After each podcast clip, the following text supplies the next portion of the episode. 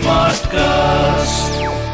You are listening to a Mint production brought to you by HT Smartcast.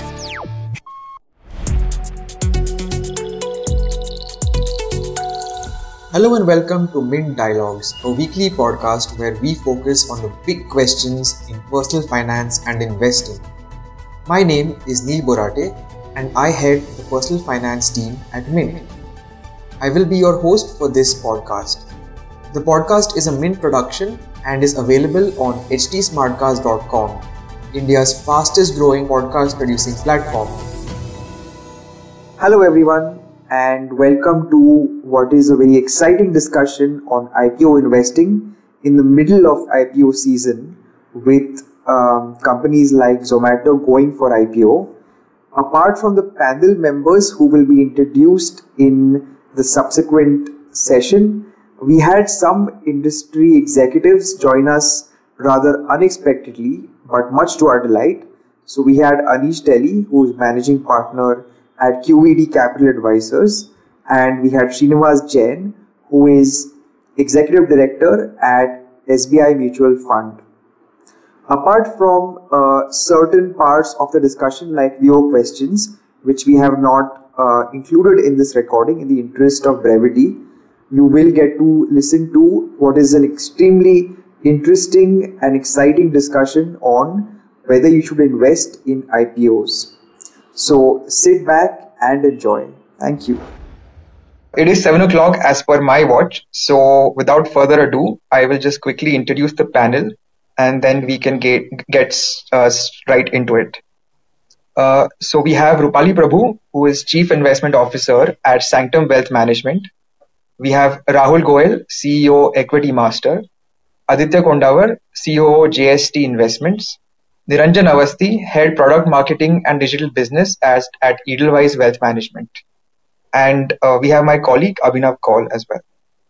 So welcome everyone to the panel and to this discussion uh, on what is probably the most exciting topic in the market right now.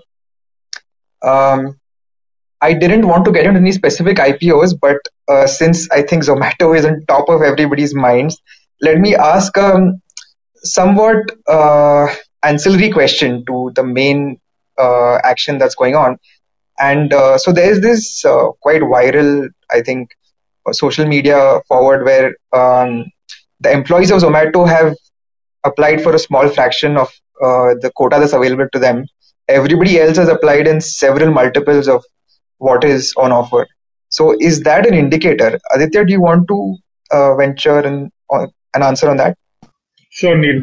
So uh, definitely, uh, I mean, the only category that has seen uh, less than 100% subscription was uh, the employee category, right? And I mean, I mean, a lot of people have been sending that image on all WhatsApp groups or Twitter or the likes of social media, right? And they've been saying that the biggest insiders of the company are, aren't really applying with full force. And here we have uh, retail, QIB, and HNI is applying with full force. Uh, but one more thing could be that you know a lot of people would have uh, vested their options uh, maybe a quarter or two quarters back because you know Zomato planning its IPO has been uh, I mean the news has been uh, going around for a lot of time now. And even if you see the DRHP, uh, you see that the share capital has increased. a lot of options have been vested and uh, I mean, yeah, I think it makes sense. Uh, it was a 50 crore uh, allocation that the company had kept for its employees, but yeah, most of them would have vested it before and of course you know uh, being being a new age company being a platform company and uh, being one of the major startups to get listed on the exchanges uh, i believe the kind of you know the response that they got it was just amazing and also Zomato is a household name now, right? I mean, everyone knows about Zomato and uh, it's a consumer company in the minds of consumers. Uh, India is a young country, so I believe that also helped a lot. Uh, yeah, and that's about it from my side. Interesting. So you're saying that uh, the employees would have already exercised their stock options. That's probably one reason. Yeah. Uh, anybody else want to venture an answer on this? Is this a sign yeah, of course. It's a uh, it's a, it's definitely a sign, right? Uh, even uh, you know if the options are vested, great, you know, wonderful. Let them make all the money. But the fact is that uh, even a small allocation was not picked up. So I'll just share some data with you. Earlier today, in anticipation of this chat on Clubhouse, I did a quick poll on our Telegram channel, right? So it's about 400 votes. So it's a relatively valid data set. So I asked a question, are you investing in the Zomato IPO, right? Guess what? On the Equity Master Telegram channel, 64% said no. Okay. And then I asked, if you are investing in the IPO, why are you investing? About half of them said for listing day gains. Only one third said for long term gains. So, you know, uh, yeah, so, so a lot of the interest, see, it, it all goes back to allocation, right? If you've got play money, go bet on it and, you know, probably make uh, money on the listing day or a few days after that. But uh, if you're a solid long term investor, the fact that the employees are not buying is a sign, right?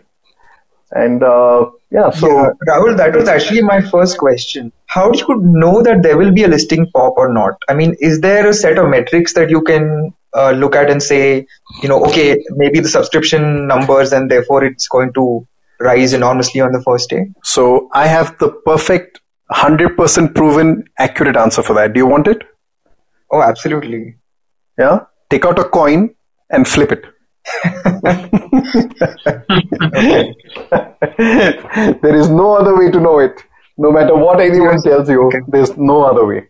Mm-hmm. So despite despite the figures of uh, the number of subscriptions, all the media hype, there is no way to predict key if it'll jump on the first day or not. No, uh, you remember Reliance Power? Uh, it no, did go up a bit. It did go up a bit, but after that, it fell by two thirds or something within the next few months. Mm. So, and it was in those days, 2008, the mobilization, and I hope someone can correct me on this call, uh, was 10 lakh crores was the value of money that went in for subscriptions. As the amount of money, you know, chasing is no indicator that uh, you're going to make listing day gains if you're doing it, if you're punting, it's fine, right? It's part of the game. But if you are entering, assuming that this is the big deal, this is the ultimate proof you need, you know, you need to be invested. I don't think that's a great approach to invest in an IPO. I may be wrong, but what do I know, right? Niranjan, uh, I thought you wanted to come in on that. Broadly, uh, you know, and we we did some analysis uh, while you know framing the strategy of our the recently listed IPO fund. Uh, Niranjan, actually, can you please uh, spend two minutes explaining to people what this fund is and how it invests? Oh, sure. Yeah, sure, sure. So basically, this is a fund which we had launched three years back. Uh, it was known as Maiden Opportunities Fund, and it was basically a thought which we gave. Uh, there is a need for a solution where investors who are looking to invest in IPOs, not for listing gains, but to access these companies which are new in the sector uh, you know they're really really uh, good companies which are com- uh, coming into various sectors. Like last three years we have seen sectors like uh, you know amcs mutual funds insurance cards business uh, very complex generic pharma companies and so on are coming into market. Uh, but retail investors are not able to get access or do their own research and benefit out of these compounding businesses either in their own portfolios or either in you know a diversified mutual fund so they don't get meaningful allocation and with this thought we started this uh, if i could play devil's advocate on that so sure, another sure. very viral uh, piece of information that's going around social media is the mutual yeah. funds which have applied for the zomato yeah. ipo as anchor investors right. Including one dividend yield fund, and everybody is. You, you, you, you, can name the fund if you want. no, no, it's, it's public knowledge, so it's ICICI dividend yield. Uh, yeah. So you said that it's it's difficult to get access through diversified equity funds, but yeah. here are the mutual funds who are busy applying. So I mean, no, that is true. But you know, uh, when we analyze and uh, if you see a normal multi-cap or uh, any flexi cap fund or even our own diversified equity fund, it will always be uh, you know in line with the benchmark. The active bets will be maybe 30, 40, 50 percent in relation to benchmark. If you see any mutual fund today, a diversified normal mutual fund will have allocation 30, 40 percent to financials. Will have maybe 10, 12 percent into uh, tech. Uh, it may not be too away from the benchmark So in these kind of fund, how much meaningful allocation you can get into a company which was just listed or listed in the last one year, uh, which is not part of the benchmark or not as high as uh, other companies as a part of benchmark. So you need this allocation. Yeah, yeah. Point taken on Yeah. that. Yeah. Uh, I don't think uh, so. Is the made is the uh, recently listed IPOs fund an anchor investor for Zomato? I don't remember seeing the name. So it is public information while you know uh, we are bound by the disclosure norms of SEBI, but since it's a public information, uh, uh, it, it the name was there in the uh, document which uh, said uh, about you know which gave a list of all funds which participate in Zomato. So yes, this fund did participate in the anchor allocation for Zomato. How much was the amount applied for? So I don't know the exact amount, but uh, it, it was a, a meaningful amount as percentage to the fund. So we'll we'll get the amount as a month end portfolios are disclosed. But yeah, it, it is a meaningful allocation as a percentage of the fund. Okay, fair enough. So we haven't gone overboard, but we haven't gone underweight also. We have taken a sizable, uh, you know, a decent sizable exposure. Okay. Uh, so as a percentage of scheme assets, would you have a rough idea? Uh, no, Neil, I don't have that idea right. now. Acha. Fair enough. Okay, so you have this fund um, which invests in recently listed IPO uh, companies which have gone for IPO. Yes. Um, but what do you make of some of these points that we discussed uh, earlier? The fact that employees have not used their quota. Um, what do you you know what do you make of that? Uh, I mean, while I cannot comment on a specific stock again, Sorry, uh, I, I missed one other question uh, which Yeah. we were just discussing, which is a lot of people invest for listing gains. yes. Is there a way to uh, know that there will be listing gains or not? So it's it's a very difficult question, and as Rahul rightly put out, the exact answer is flipping a coin.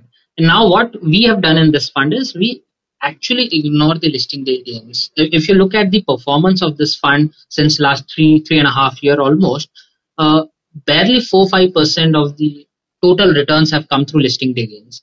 Almost ni- more than ninety six percent of the total returns have come through post listing gains. If I may throw some data, if you see the average listing day gains of all IPOs which were listed since 2017 is roughly around 30 34%.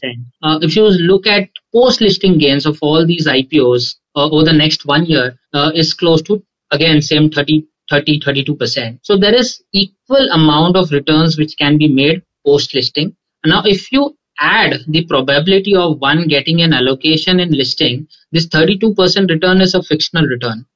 30% or 32% return post listing gain is a real return. It is not fictional because you can participate in it. Uh, so people just look at listing day gains. There are enough good businesses, and we all know those names who have done wonderfully well, even when they are listed at the peak of market, when markets are tough, uh, or people say earnings are you know at their peak. But good companies continue to you know display good performance, whether they come uh, at the peak of market cycle, whatever is the listing day gains. We have enough examples where the listing gains have been bad, but post listing gains over one year have been good. So we Sure. never thought about listing day gains. We look at post listing day opportunities, and that is what we try to capture. Listing day gain is a gamble, as Rahul rightly. Okay, fair enough. And um I've just opened up value research. I see that the Edelweiss fund is up uh, 23.44% over the past three years, which is way Mhm. above the S&P BSE 500 at 15.17%. Although, to be frank, I don't get the intuition. I mean, why should companies which have listed recently do better? Let me bring in Rupali on this point.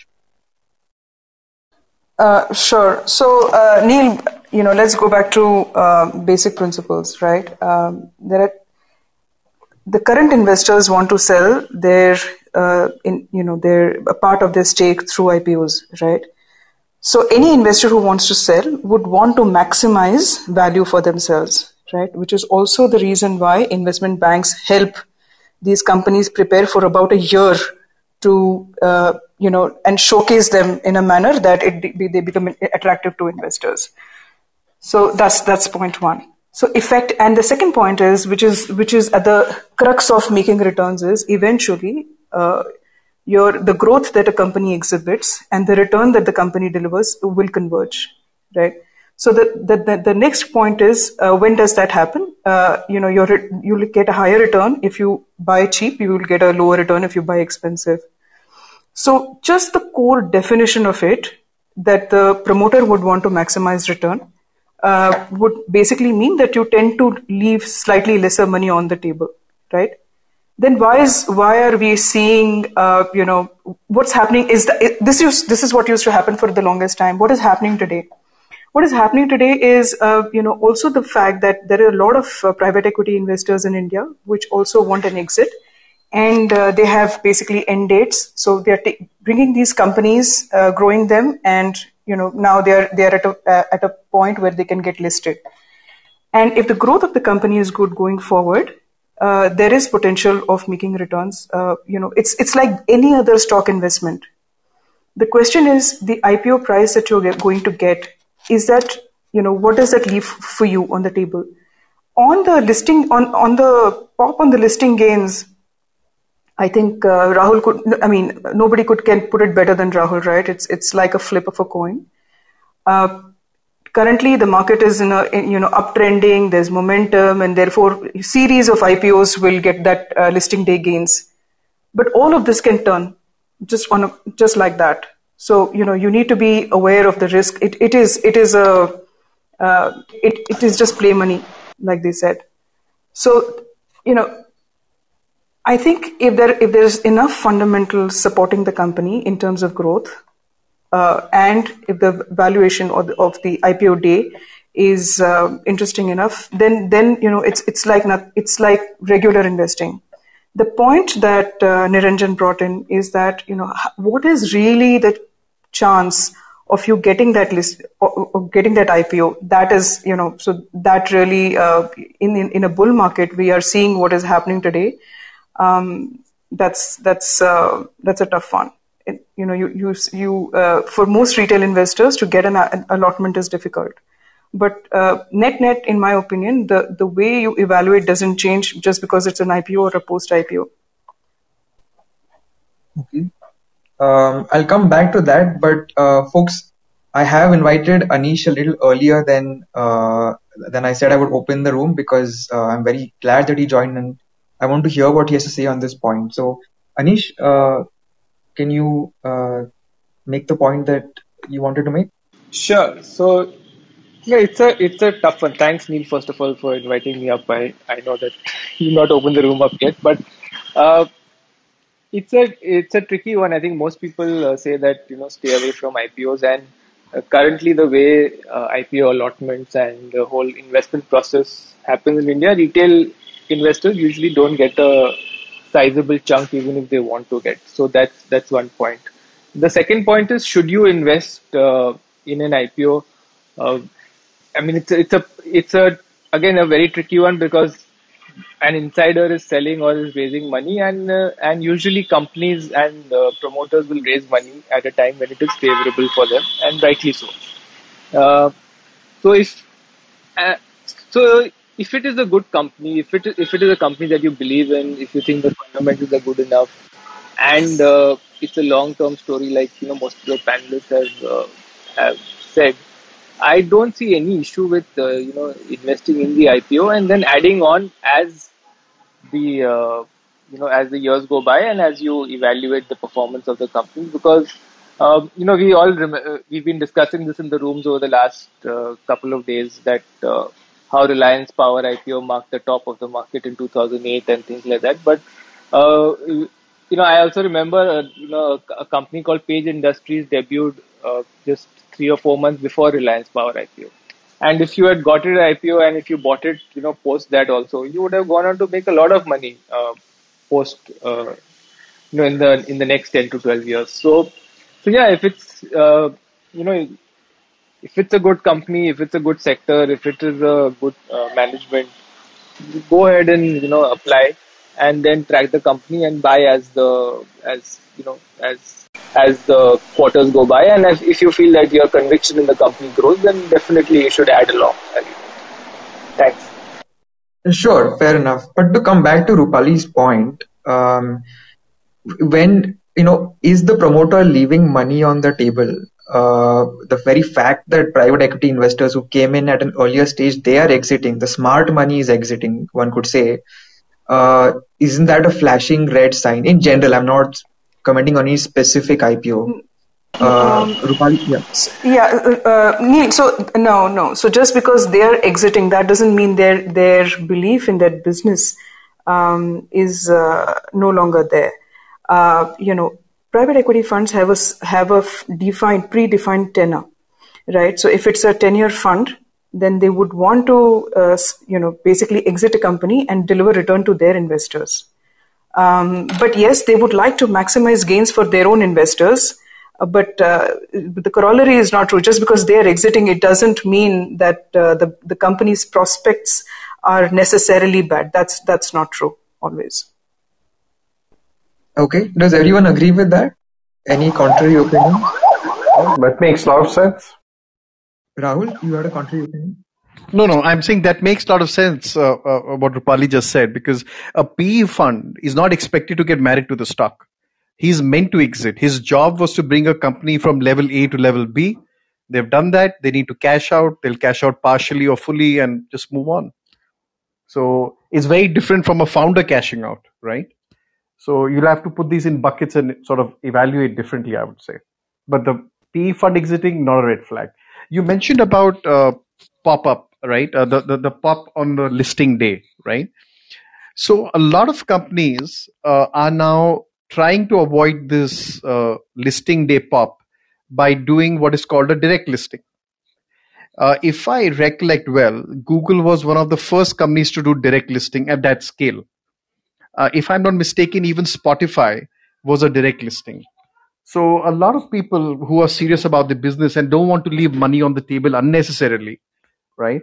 Uh, they're doing direct listings. I don't know what the law in India is about direct listing. So maybe someone on the panel knows uh, more on that. But uh, that could be one way to avoid it. But you know that I guess digresses a little from the fact that should you invest in IPOs and uh, how you know I would approach it uh, is the default answer should be no and you need to find strong reasons to actually say yes to an IPO. That may be quite a controversial statement at this point in time. Yeah. So Neil, just uh, very quickly on the point you mentioned about private equity investors having been that on that side of the table for a fairly long time. You know, it's always a conundrum, even for the private equity investor, whether to sell in the IPO or not, because uh, it's tough to know how the market is going to be in the next couple of years. Uh, you know, will you get an exit or not? So, so and since like Rupali and Rahul rightly mentioned, you know, uh, private equity funds come with a finite life. They have to return capital back to their LPs.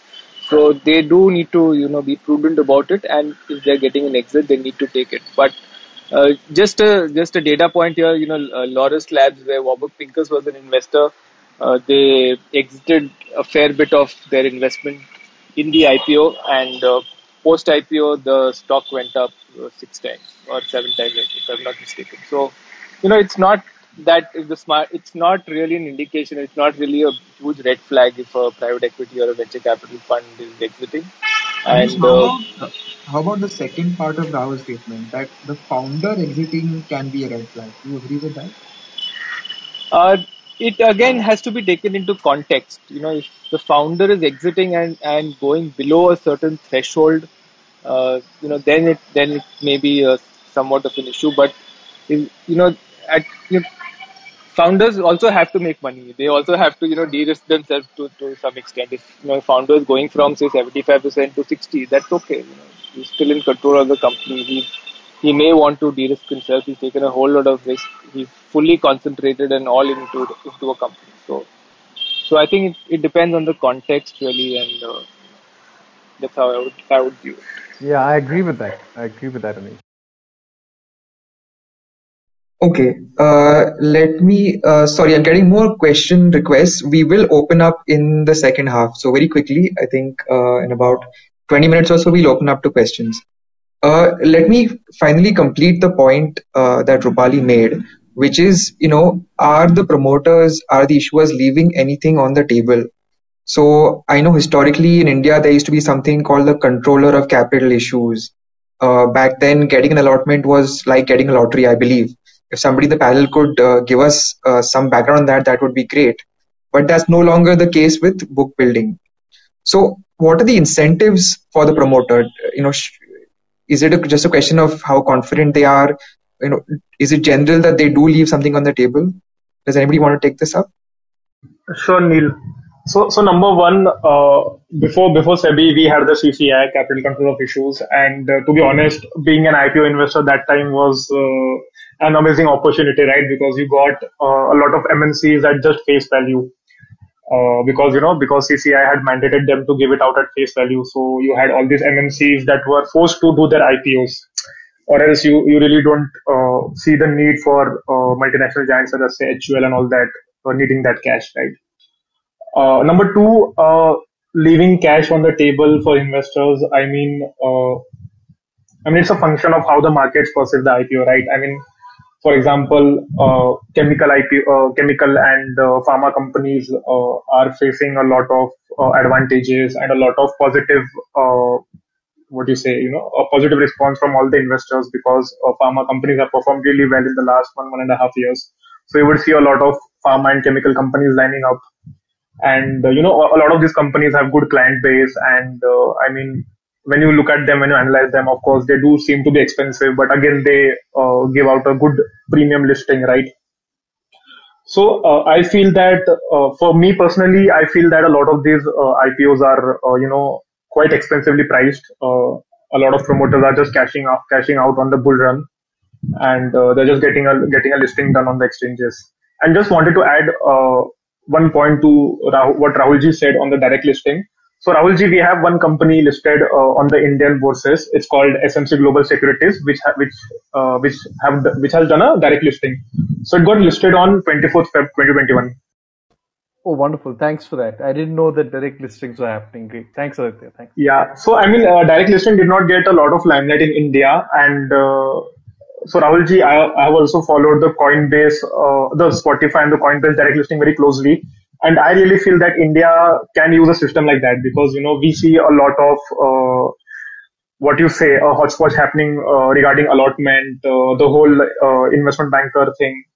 So uh, a direct listing really gives a company a much much leaner process and a much cleaner process, right? Uh, wherein they don't have to really rely on investment bankers and they just rely on the market forces. I mean, of course, it takes a lot of time and a lot of maturity is needed on the investor side to lap up the IPO. But yeah, I mean, definitely, it is something that can be used in the Indian markets. So Neil, just one point here on you know uh, why the promoter leaves some return on the table See, a lot of these companies which, which come for IPO are uh, generally come when there is a good earnings momentum in their businesses. And now, uh, when promoter decides to sell, uh, even he doesn't know whether it is a peak of that cycle or it is just started or it is in the middle of the cycle.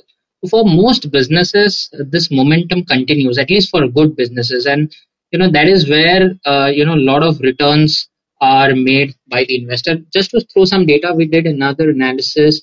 If you look at all IPOs in you know various sectors, we've taken four five sectors as an example, uh, which came through from Jan 2018 till date. If you look at the IT index and how, what returns they have made in next one year, if you look at IT index, on an average it has given nine percent returns, and IPO stocks after their listing have given close to 37% returns. Now, this is apple to apple comparison. All IPO stocks in the IT index, in the IT sector compared to IT index. If you look at IPO stocks in the pharma sector, uh, the next one year post their listing is close to 13% return. Pharma index on an average had given negative 7% returns. Uh, private banks again around 19% Niranjan, bank I, index. I, I, I note the data, but what I'm yes. trying to follow is the intuition. Anish, yeah. do you have any uh, thoughts on why this might be? Sorry, you, the question you were asking is whether promoters leave any money on the table. Is that no, the no? The fact that uh, recently listed IPO companies have have done better than uh, the older counterparts, and that is uh, partly indicated by the returns of the Edelweiss fund. So I don't get why that should be the case. The infatuation with the idea of new yeah, I mean that that's a fair point, Rahul. that, I, that I agree. one reason. Yeah, so so I, that could be one reason, but you know, it's really hard to say uh, with six months or one year of data whether you know that's a trend that if we if we've seen that over the years, then yeah, if, if you can see the rolling So returns or fund is something, or three that's years a, old, uh, or a little more than that, Niranjan.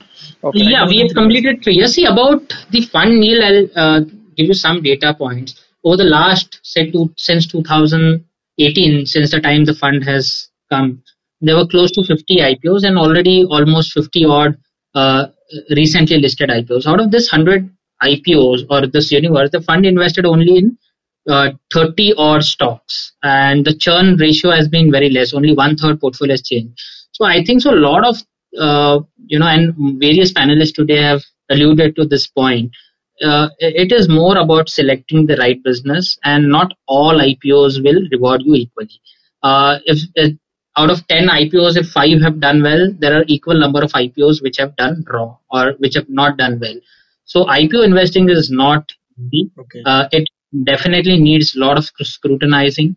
Uh, the way you scrutinize existing listed companies, uh, in fact, uh, IPO stocks need some more scrutinization. So uh, it is not easy. The fund has done well, of course. Uh, it is basically due to selection and also mo- market momentum for these stocks have done, Sure. uh, you know, sure. favored this uh, cycle. Actually. sure. Also, Um, Niranjan, out of your 30 stocks, would there be something like, say, five stocks have delivered 80% of the returns or some 20% of the stocks, something of that Yeah, so- sort? Would See, broadly, you know, what we have done, Anish, in this is we don't take a very uh, large exposure. Uh, our exposure at the time of buying maximum goes in between 3 to 4%. And if you look at the attribution, and it's there in the presentation, which is there on our website, uh, if you look at uh, the top 10 stocks, uh, they have contributed maybe uh, you know 30 40 percent of the overall return so it is the entire tail because even the smallest stock because it's a 30 stock portfolio even the last stock has uh, you know given some meaningful returns or added value but yes as it goes in any portfolio management the top 10 would definitely have added more returns compared to the tail Okay, fair enough.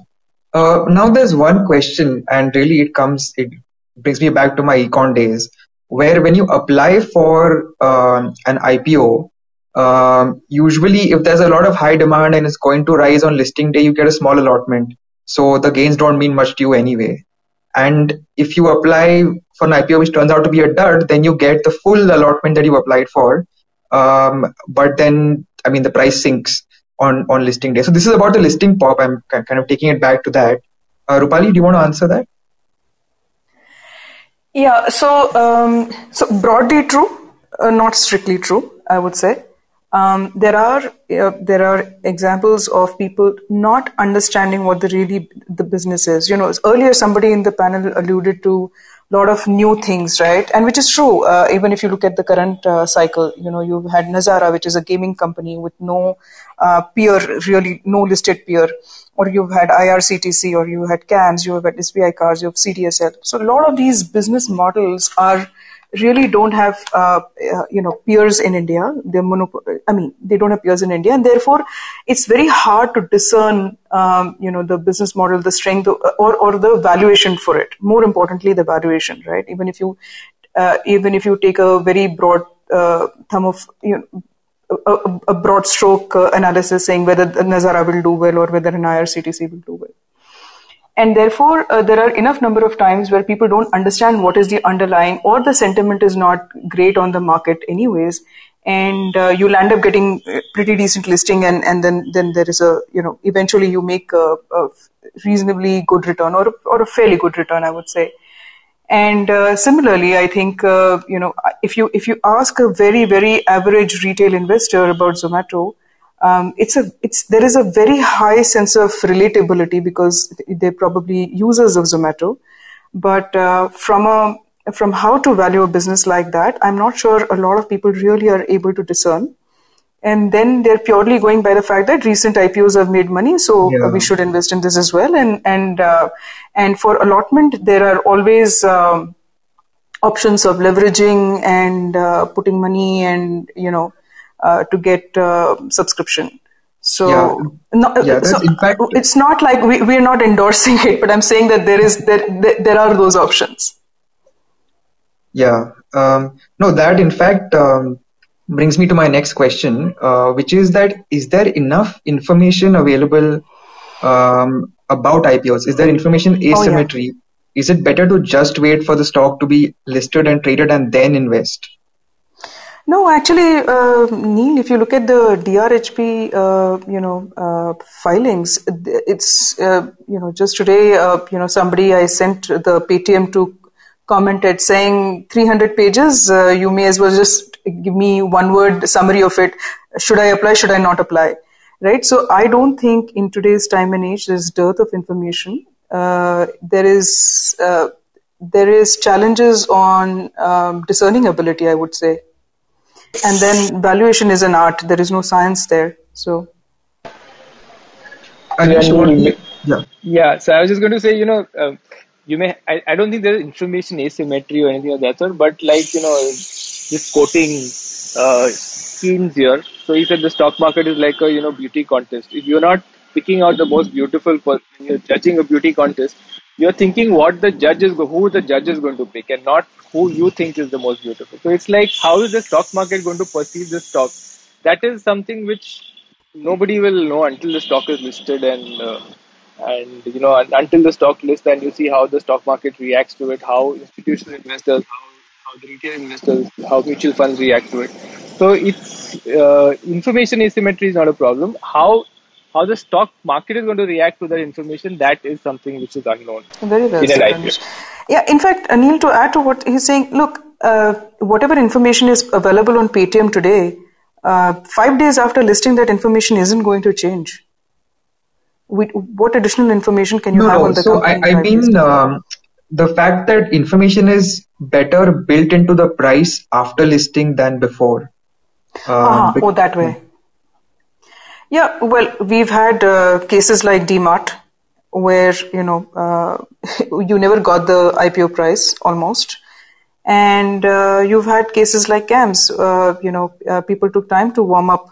Uh, it did it did list at a premium, I must say, but not at the premium people expected. didn't get the listing gains people expected but uh, you know it, it took time for people to understand the story and uh, and and today uh, it's a you know it's a sought after name in in institutional portfolios as well as uh, uh, several individual portfolios as well. Okay fair enough. Let me get one more view on this question that should one apply for an IPO stock at the time of IPO or just wait for the market to digest the information price it accurately and then buy it after it's listed, and then we will open up for questions. Rahul, do you want to take that one? Yeah, sure. So uh, I think if you understand the company, if you've done your numbers, and if you have a price band which makes sense to you, uh, and if the IPO is at that price, go ahead and apply. If the IPO is not at that price, don't apply and wait for it to list and see if you get an entry opportunity. Uh, I uh, uh, you know, uh, IPOs are a, a, a, vehicle, they're a means to an end, right? Ultimately, you have an asset allocation in which equities is a portion, and you have a choice of stocks to invest in, and you have your whole process that you're you know following to pick the right stocks. If the IPO fits into that, great. If it doesn't fit into that, you let it go. Or again, I come back to the first point I made that you know, a lot of people I meet, you know, they have free time, yeah. So they keep some play money to punt, right? Five percent, ten percent of their portfolio. If it's part of that, then none of this makes sense because you're not going to get a. I, I guess if you're going to get a pop, is going to be on the listing day, so you might as well apply. But for a sensible investor talking about sacred money, you know, I do the numbers. If it's if it matches your you know band, invest. If it doesn't, you wait. Okay. Uh, yeah, this Sure, this whole sure. I, I guess the word over here, Neil, is to use the famous word of FOMO. a lot of people think they'll miss it out. It never happens. It it uh, I shouldn't say never. Uh, it it often doesn't happen the way people think it will. That if they miss it, Sure. it will go away forever. Okay, folks. Uh, so we're opening up for questions now. Uh, we'll admit two people at a time. Uh, please raise your hands, and Abhinav will uh, approve your requests. While people are doing that, while Abhinav is admitting, let me. Um, something occurred to me, Rahul, while you were mentioning uh, that people you know do have time to study and so on. I'm assuming they would be HNIs or very savvy investors. Um, so, uh, Rupali, one thing, one interesting trend among HNIs is to get these private shares before the company gets public, uh, and that's something that wealth management firms enable. Is that a savvy thing to do? So, um, okay, so yes, so you're right. There is a there is a lot of interest from the HNIs for uh, pre-IPO or uh, slightly early, basically private market investing. And uh, there again, uh, eventually, uh, so finally, what you're buying is a company. You're buying it at a price, and uh, you you have expectations of certain growth, and that growth is expected to generate return. Right? That does that basic principle doesn't go away whether you're buying an IPO, post IPO, pre IPO, much earlier. The advantage uh, of doing this earlier is price discovery is not very fluid, and therefore, if you can, if you can actually, uh, you know, um, uh, get there in, in markets like these, uh, in private markets, you tend to get better valuation uh, than you get in public markets, right? Because there isn't such exuberance there. Um, and and all of this, I'm I'm saying on a relative scale, not on an absolute scale at all. Yeah, just maybe to add to Niranjan, there is a pre pre market uh, IPO process where yes. the exchange kind of uh, puts the data out in terms of aggregated supply and demand that kind of determines the uh, first day trading uh, price. Yeah, the but I think we get very we get very fixated about the, the traded price. It usually doesn't make a huge difference, and the, the stock kinds of goes up and down quite volatilely on the day one, right? So. I don't know why people worry about what are the price at which it starts. Of course, sometimes sentiments driven markets uh, it depends on how it gets uh, you know traded, and these things also can be kind of at some level managed. But uh, honestly, it doesn't matter uh, what price at which it got listed. What it matters is obviously is there a listing gain when you actually take out or not.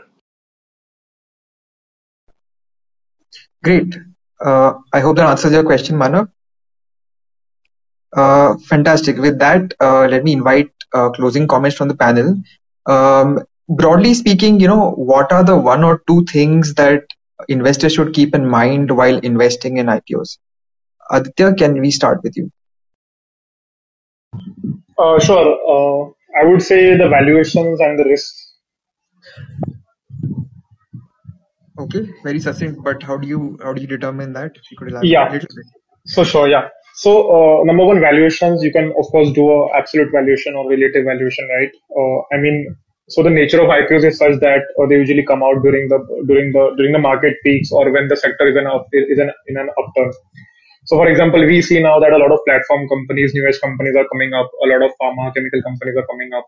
So, in that, in that, in such a scenario, what you can do is you can do a peer comparison and see what is the kind of valuation the specific company is demanding in their IPO, right?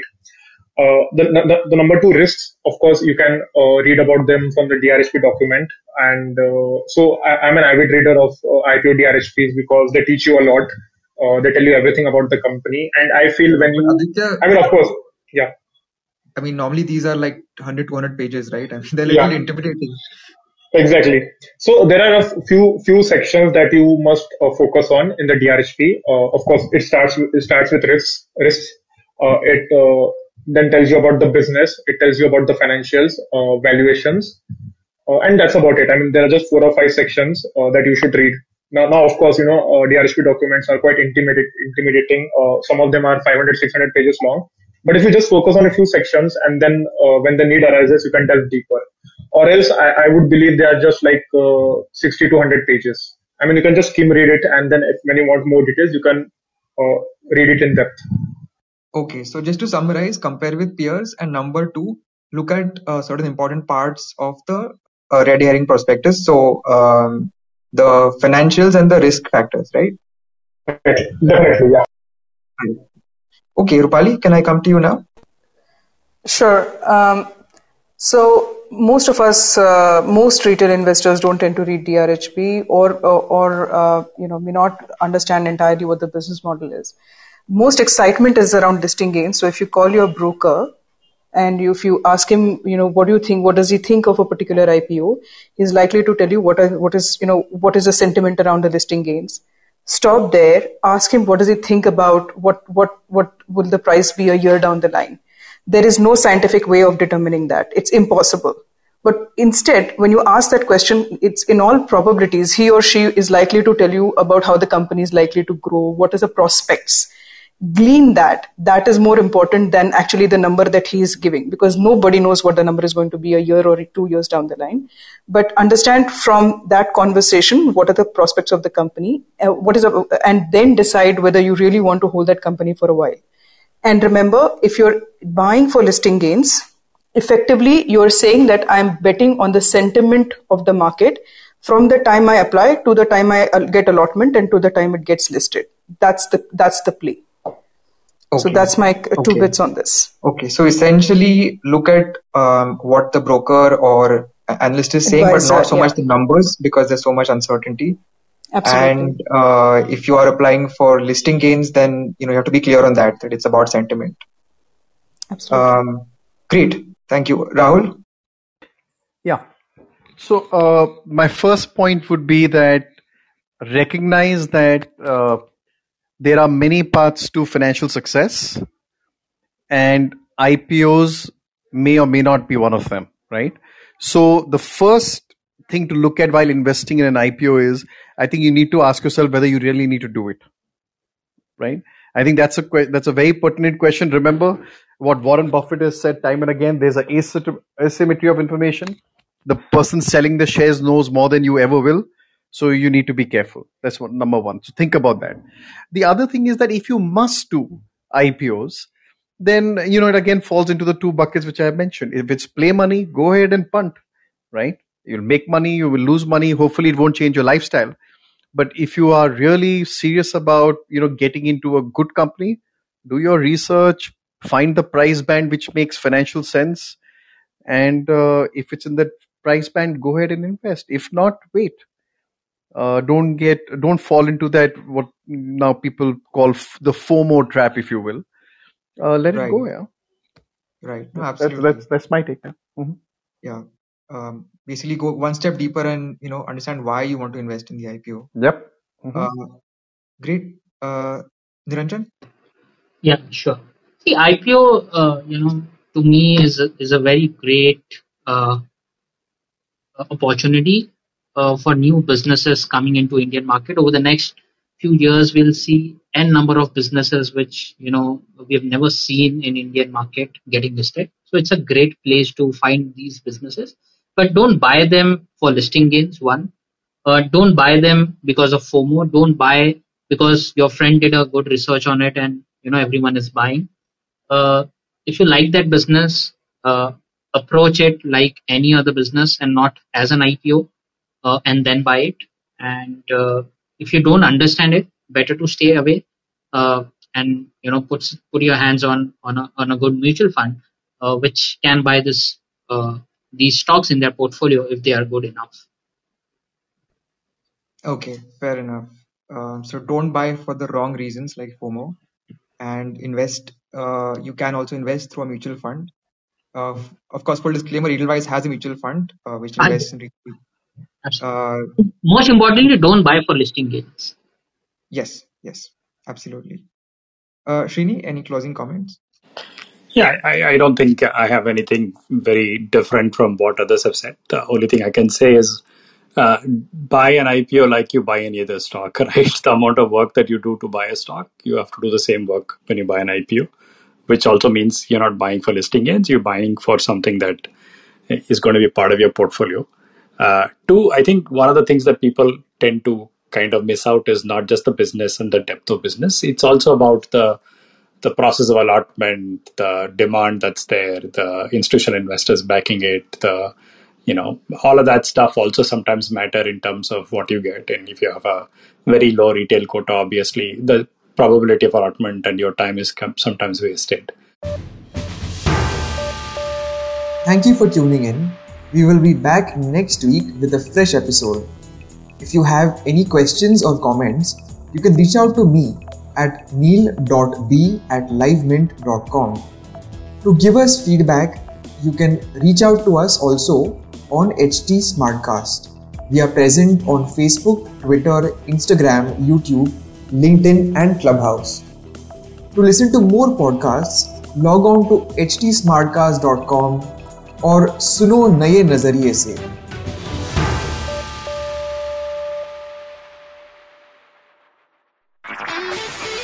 This was a mint production brought you by H T smart cast H smart cast